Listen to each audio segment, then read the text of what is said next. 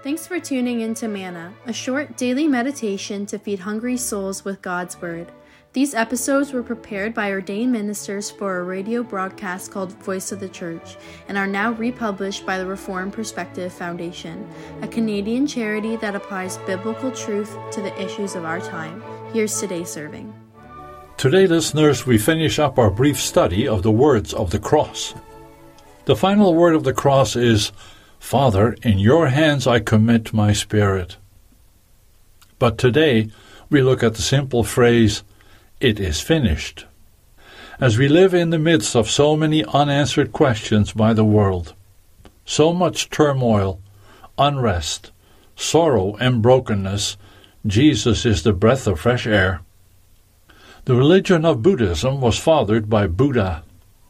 Tradition holds that Buddha's last words were, Strive without ceasing.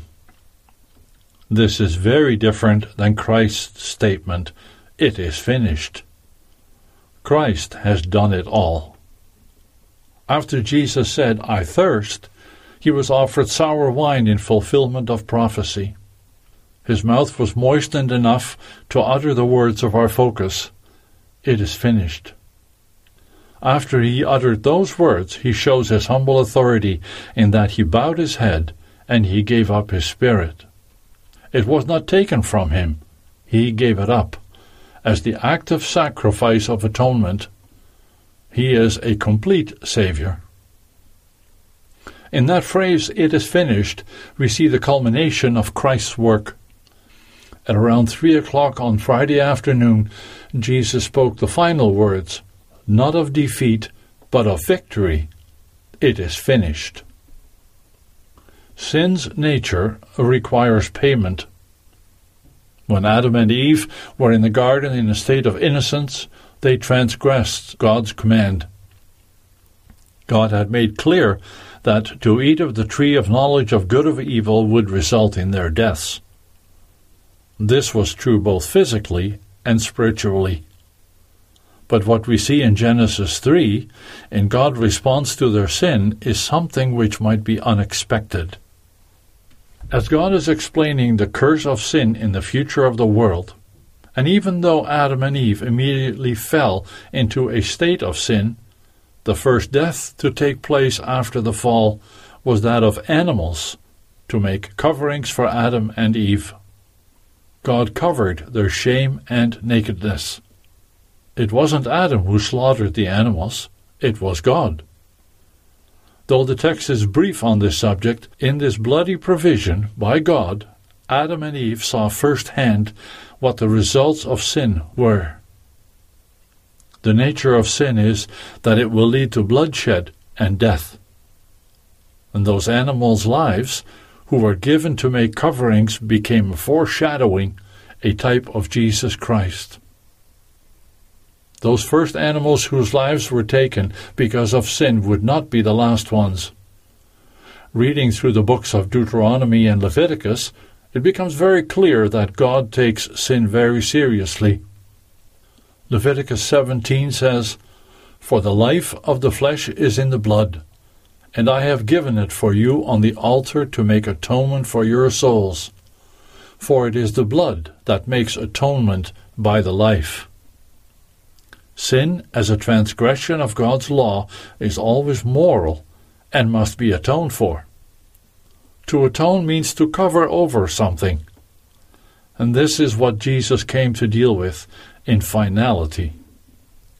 Jesus did three particular things in his death. He died as a substitute, he died as a propitiation, and he also died as our redemption.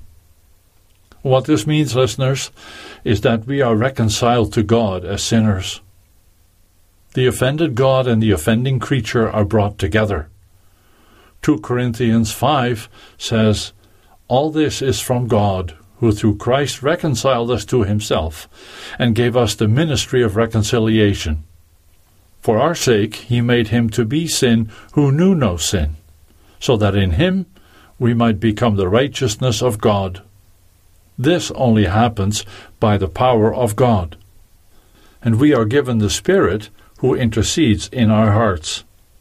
The enemy has become the friend, for Christ is our reconciliation.